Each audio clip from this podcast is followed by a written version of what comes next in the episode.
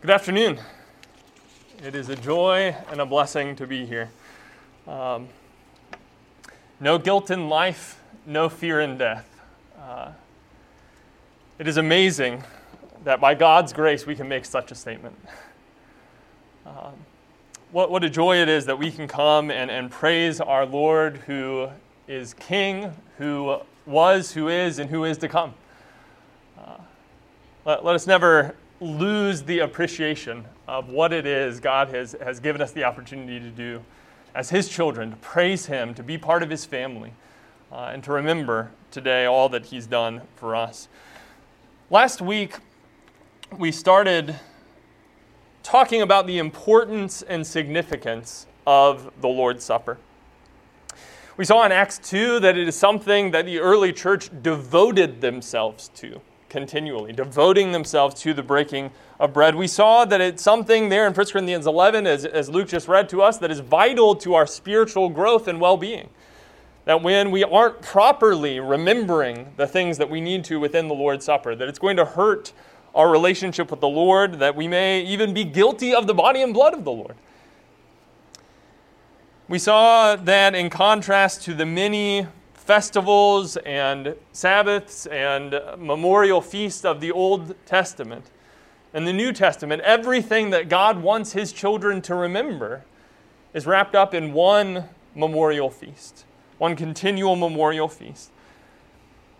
And we looked at two aspects of that last week the aspect of a memorial feast, kind of per- uh, paralleling the Passover of the Old Testament how just as Israel memorialized God's deliverance of them out of bondage in Egypt, God has instructed us to memorialize our release from bondage to sin and to guilt. And just as God brought them out with a strong hand through the death of the firstborn, God has released us from our bondage through the death of his firstborn. We talked about the idea of a sacrificial meal that in the body and the blood we're using the language of sacrifice. And in partaking of this sacrificial meal, we are declaring our participation in the sacrifice of Christ. We are reminded that we are the one who put this sacrifice on the altar of the cross. And that this blood is for our atonement and our cleansing. And more than that, that we are able to take in the life giving blood of our sacrifice, Jesus Christ. But the significance and importance of the Lord's Supper doesn't end there.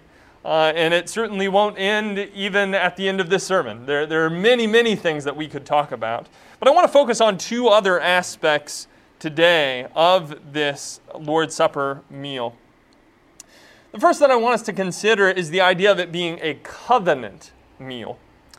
Uh, in the passage that Luke just read here in 1 Corinthians 11, you notice there in verse 25, said, In the same way, also, he took the cup after supper, saying, This cup is the new covenant in my blood. Do this as often as you drink it in remembrance of me. What, what does Jesus mean when he says, This is the new covenant in my blood? In Matthew's account, in Matthew 26, verse 27 and 28, we have Jesus there also saying, For this is my blood of the covenant, which is poured out for many for the forgiveness of sins. What does that mean? The new covenant in his blood or the blood of the covenant? Well, probably first we need to understand what the word covenant means if we're going to understand this concept. Covenant is not really a word that we use in everyday conversation today. Uh, for many, it's kind of a Bible word, the word covenant. In fact, actually, just yesterday, Aaron and I were studying with a couple, and they were reading through some Old Testament passages, uh, and they were reading out of the CEV. And when they came to the word covenant, it just had agreement. Uh, maybe in modern language, agreement might be something that we understand a little bit more. However, I think it kind of comes short of giving us the full impact of the word covenant. Merriam Webster defines covenant as a, a usually formal, solemn, and binding agreement. So, yes, it's an agreement, but, but specifically the word covenant gives us this idea that it's a very solemn and binding agreement. Uh, in our modern experience, probably the best example for us is the covenant of marriage. Now, our society has made that less solemn and less binding than it really should be. But we understand the concept of till death do us part. That's the type of covenant that we're talking about here. Uh, maybe a, a, more temporary example that we could consider uh, is something like somebody taking the oath of enlistment and going into the military. This isn't something that somebody takes lightly. This is them fully committing themselves, being all in, and making a commitment that has deep and abiding responsibilities associated with it. But also a commitment that certainly has great blessings and privileges. But if we think that somebody's oath to the military uh, is something that's solemn and binding, if, if we think, and certainly rightly so, that, that marriage is solemn and binding, how much more when we're making a covenant directly with Almighty God? We need to recognize just how serious this covenant is. The International Standard Bible Encyclopedia talks about four major aspects of ancient covenants uh, or of Old Testament covenants. Uh, it talks about a statement of the covenant terms, so laws and promises in this covenant. Laws are obligation to God in this covenant, promises God's uh, agreement to bless us in this covenant. Two, an oath or commitment to the covenant. Three, a curse on those who violate the covenant. And if you read Deuteronomy 27 and 28, you can see this in the Old Testament the curses and the blessings. But then the fourth aspect and final, he says, an external act of ratification. I think what we'll see is that throughout the Old Testament, covenants were often ratified or sealed through a sacrificial meal. Uh, turn your Bibles to Genesis chapter 15. Genesis chapter 15, I think this may be kind of the first time that we see this idea of a covenant being sealed through sacrifice. And we're going to start at reading in verse 7. Here, God has reiterated his promise to Abraham that his descendants are going to become as the, the uh, sands upon the sea or the, the dirt upon the earth. And then he says there in uh, verse 7, it says, And he said to him, I am the Lord who brought you out from Ur of the Chaldeans to give you this land to possess. But Abraham said, O Lord God, how am I to know that I shall possess it? He said to him, Bring me a heifer three years old, a female goat three years old, a ram three years old, a turtle dove, and a young pigeon. And he brought him all these, cut them in half, and laid each half over against the other. But he did not cut the birds in half. And when the birds of prey came on uh, down on the carcasses, Abraham drove them away. And then we see that God here reiterates his promise that your descendants are going to uh, spend time in a foreign land uh, for 400 years, but they are eventually going to come up and possess this land once the iniquity of the Amorite is full. And then notice what then happens in verse 17. It says, When the sun had gone down and it was dark, behold, a smoking fire pot and a flaming torch passed between these pieces. On that day, the Lord made a covenant with Abram saying, To your offspring I give this land, from the river of Egypt to the great river, the river Euphrates, the land of the Kenites, the Kenizzites, the Cadmonites, the Hittites, Perizzites, Rephaim, the Amorites, the Canaanites, Girgashites, and the Jebusites. And so here, God makes this covenant with Abraham, but, but how does he do it? What, what's the external act of ratification here? Uh, it says that in the, the form of a, of a smoking pot or, or a, a flaming torch, God symbolically kind of passes through these pieces of sacrificed animals. Right? He had split the animals and put them on either side, and now God, in the form of this fire, is passing through. And in fact, there in verse 18, when it says, On that day the Lord made a covenant with Abraham, literally that word is he cut a covenant. And in fact, many, many times throughout the Old Testament, when it says God made a covenant, it uses the phrase he cut a covenant. What does that mean? That he cut a covenant?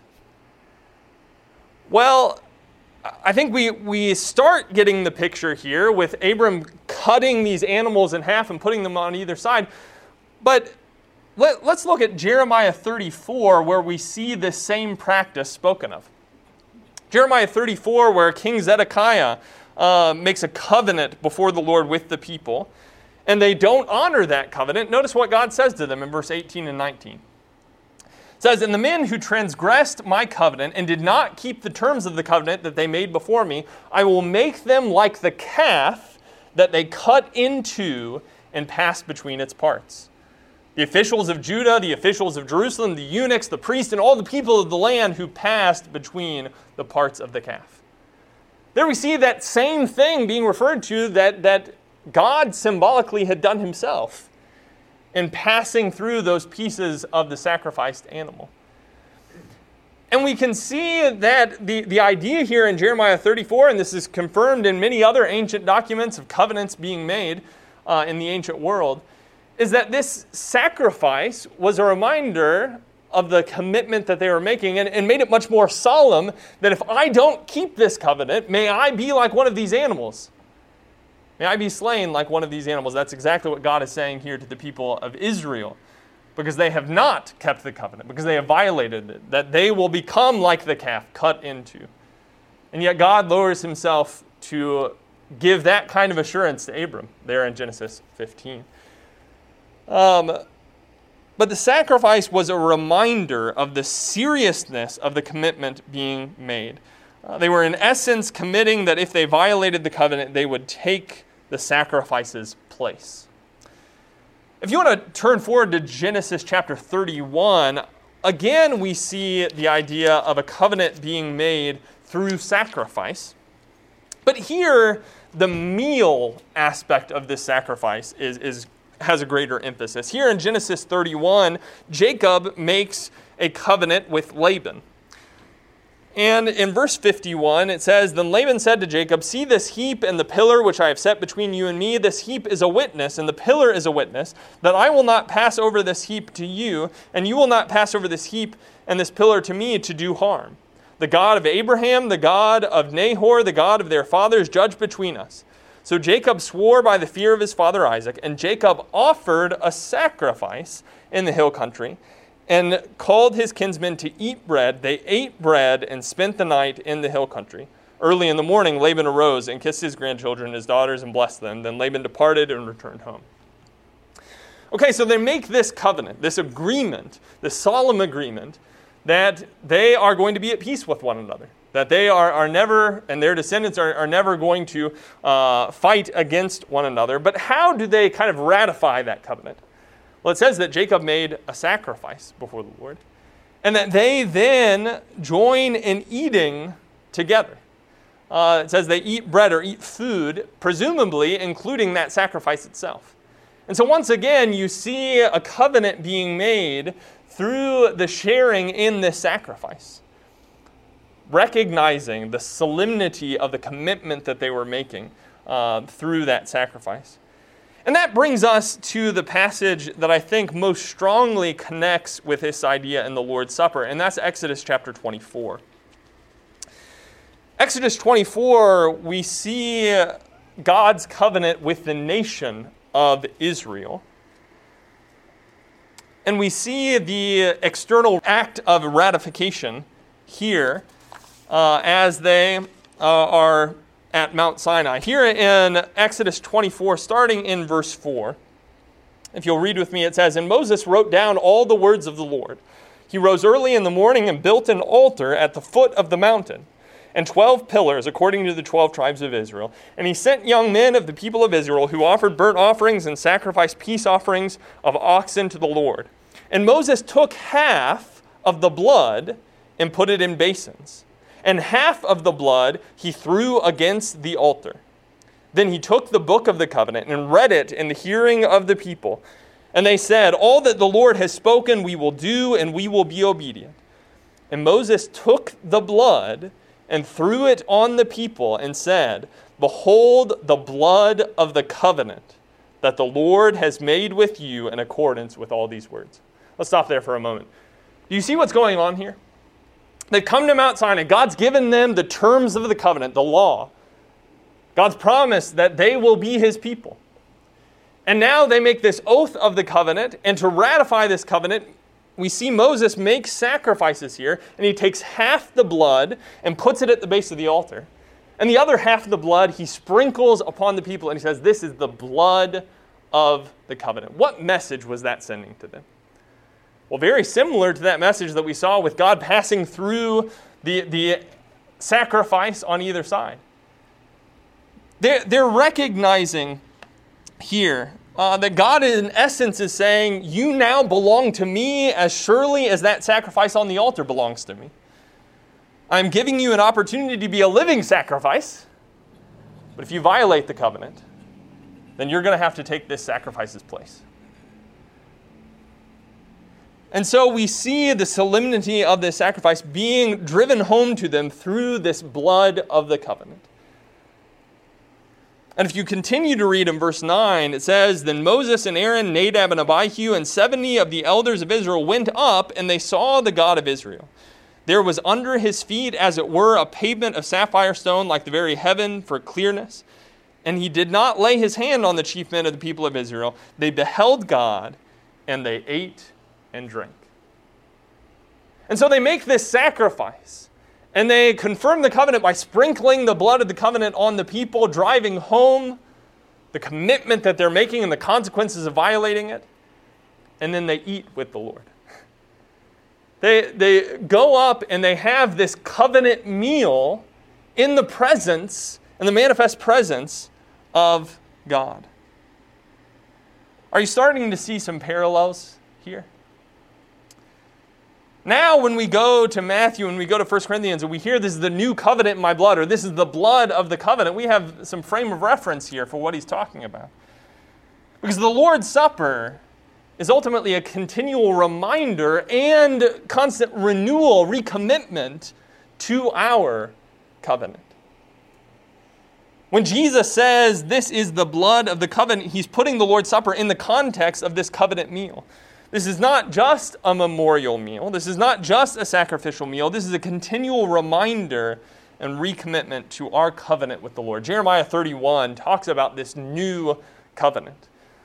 Not like the old covenant that Israel broke, but this new covenant will be written on our hearts.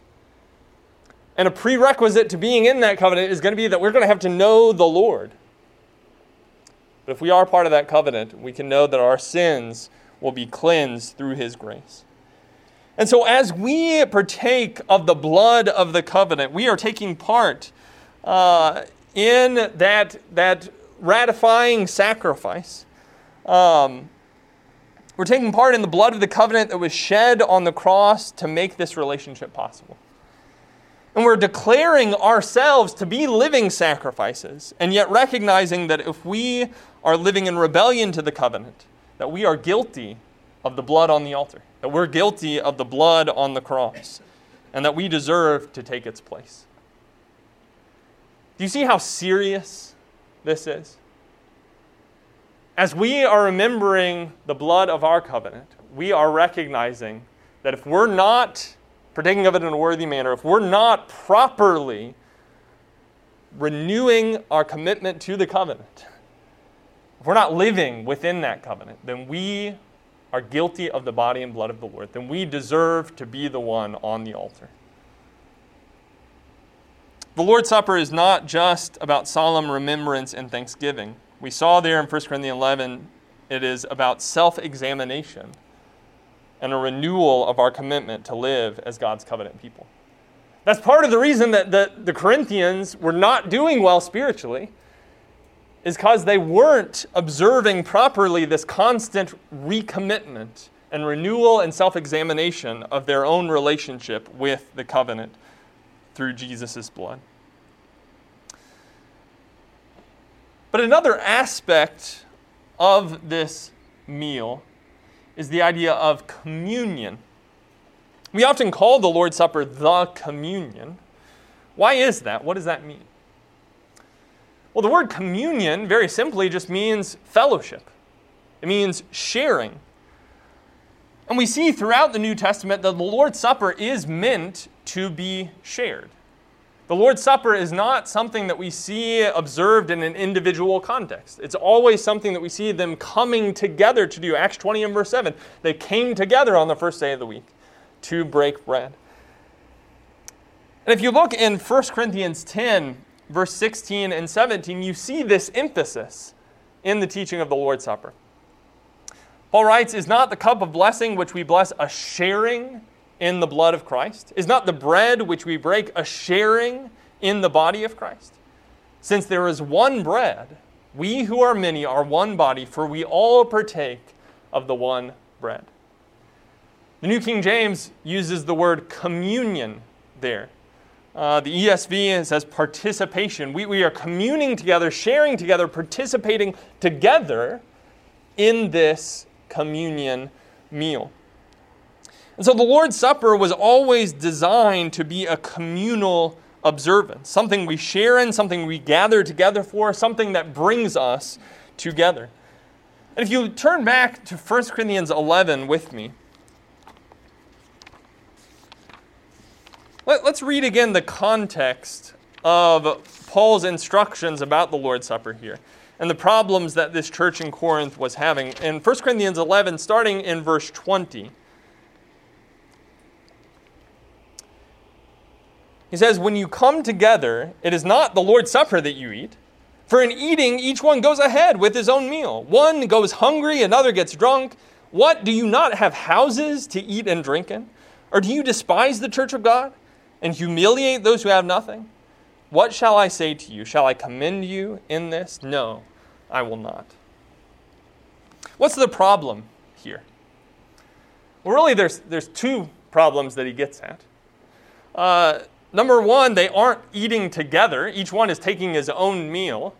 They, this division that they're having in so many different areas is now showing up in something that was supposed to be a sharing, it was supposed to be a communion. But part of the problem as well is that they aren't eating for the right reasons. Because if they were eating for the right reasons, then that would be something that they would be sharing in together.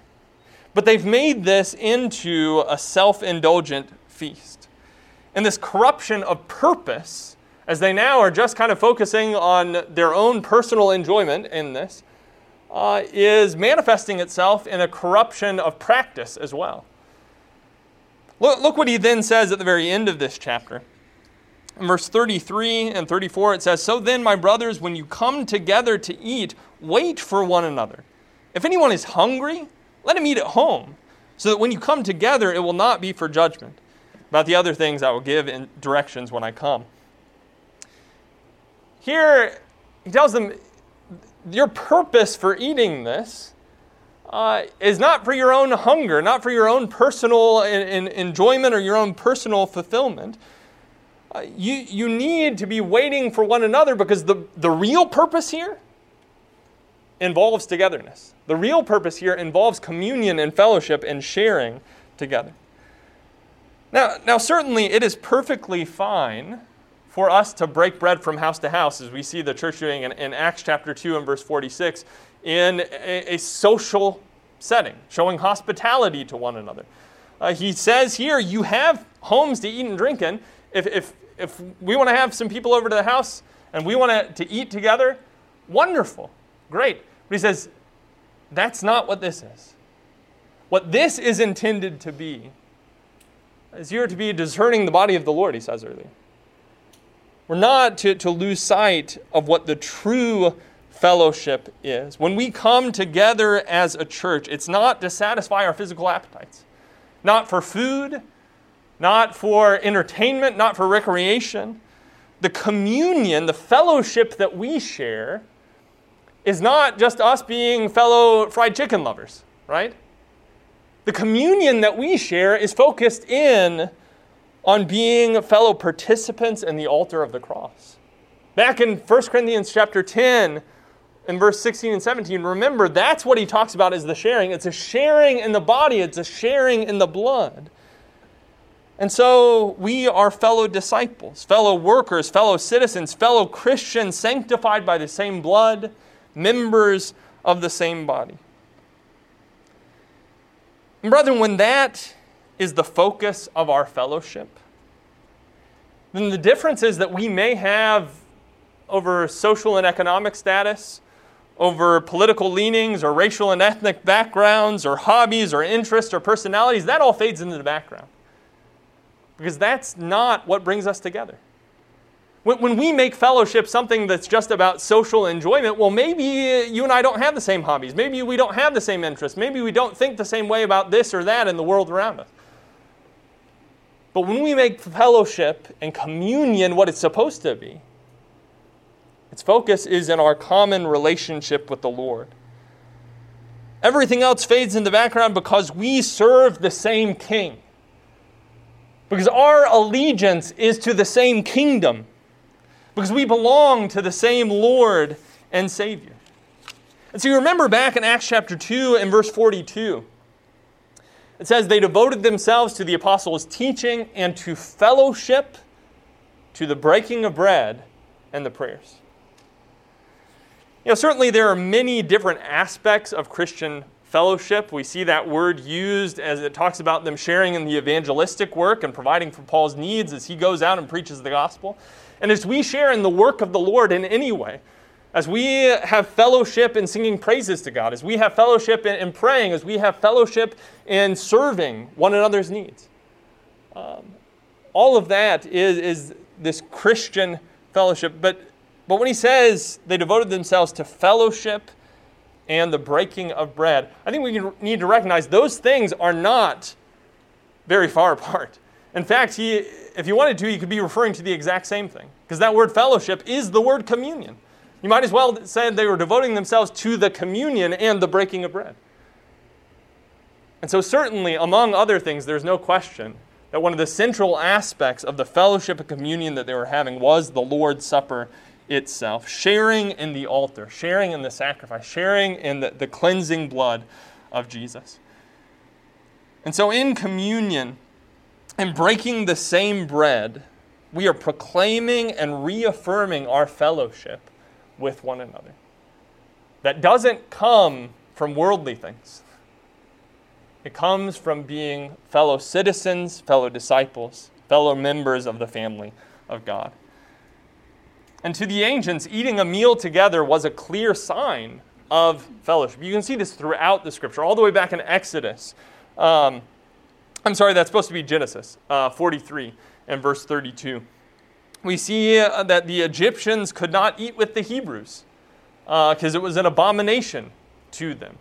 When Joseph's brothers come to uh, Pharaoh's house, they're not able to, to eat together. We see in 2 Samuel chapter 9 and verse 7 that when David wants to reach out to Jonathan's descendant Mephibosheth and show his kindness to him, he doesn't just give him a bunch of gifts. He says, You're going to eat at my table.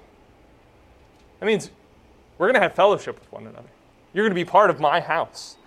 Uh, in Matthew chapter 9, verse 10 and 11, the, the scribes and Pharisees are upset with Jesus because he is eating with tax collectors and sinners.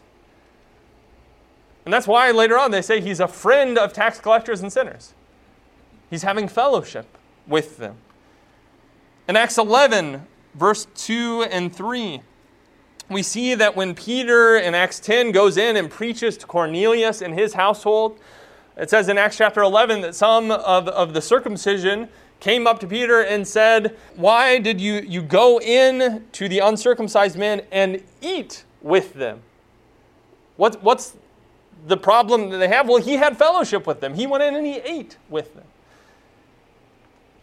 And so when Jesus institutes his memorial as a meal that is intended to be shared, he's making a statement.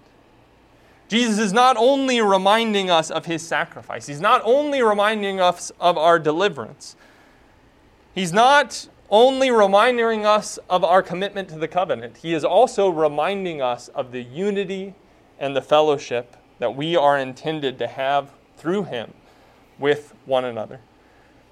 And this fellowship that we are being reminded of and that we are declaring is ultimately with Jesus himself and with all his apostles. While, while, I do think we see throughout the scriptures that God did intend for the Lord's Supper to be a communal activity, something that we do when we come together, uh, I think we need to recognize that we're not just declaring our fellowship with the people in this physical location, not just declaring our fellowship with the people within these four walls. Ultimately, we're declaring our fellowship with all of God's people, all of God's family, and most importantly, God Himself.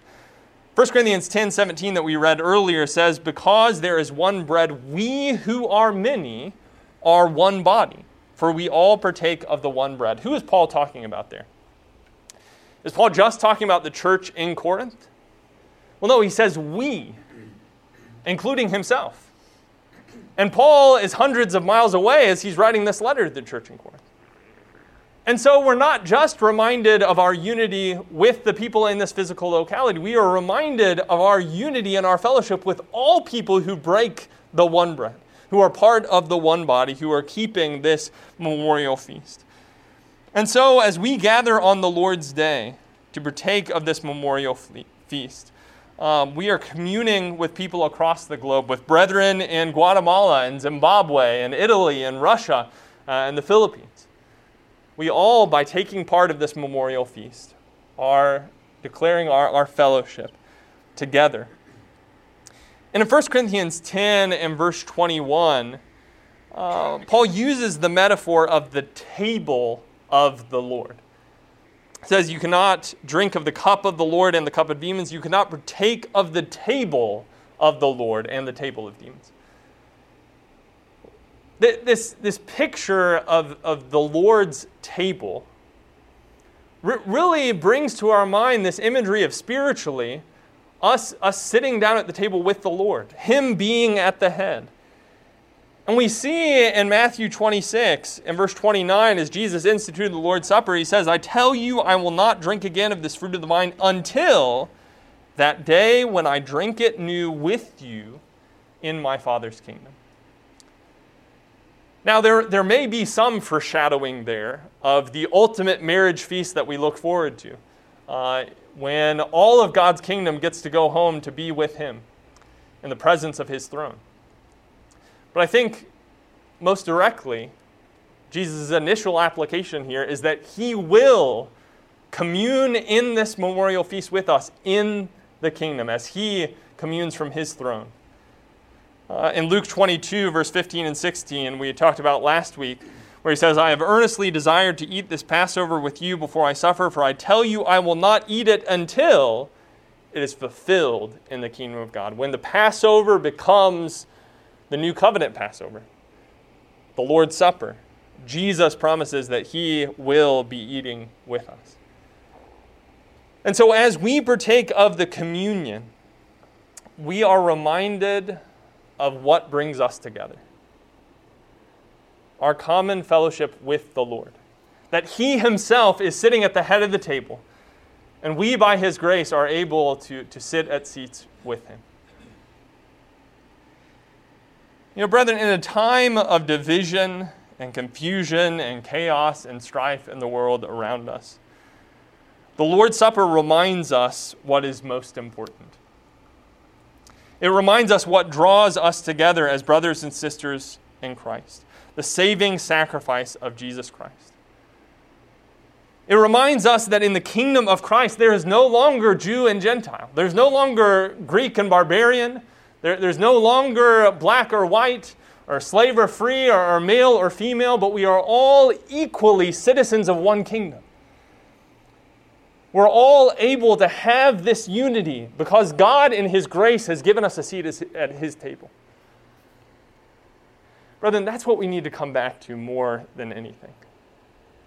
The world and its conflicts and its struggles is trying to tear us apart. But when we come together, we are reminded of what brings us together. That we are able to be part of the family of God that we are those who seek first His kingdom and His righteousness. And we can take joy in that. We can express our praise and thanksgiving in that as we take part in this communion feast, this covenant meal, this memorial and sacrificial meal within the Lord's Supper. Rick's going to lead us in a song here in just a moment. But, but I hope by spending time looking at these aspects of the Lord's Supper, we can develop a deeper appreciation for all that God intends this to be for us as Christians. This is not and never should be uh, a checklist item on our to do list in our assembly that, oh, yeah, we need to make sure we do that. No, this is the memorial. This is what God has instituted for us that we can be reminded of our deliverance from the bondage of sin, of the atoning sacrifice and the life giving blood, of the blood of the covenant that we've committed to, to be living sacrifices on that altar for the Lord, and to the fellowship and communion that we share through Jesus Christ as our King, as being part of His kingdom. So let's keep that in mind, not just today as we take the Lord's Supper, but every week as we continue to come together as God has directed us. Let us not let that lose its significance and importance for us.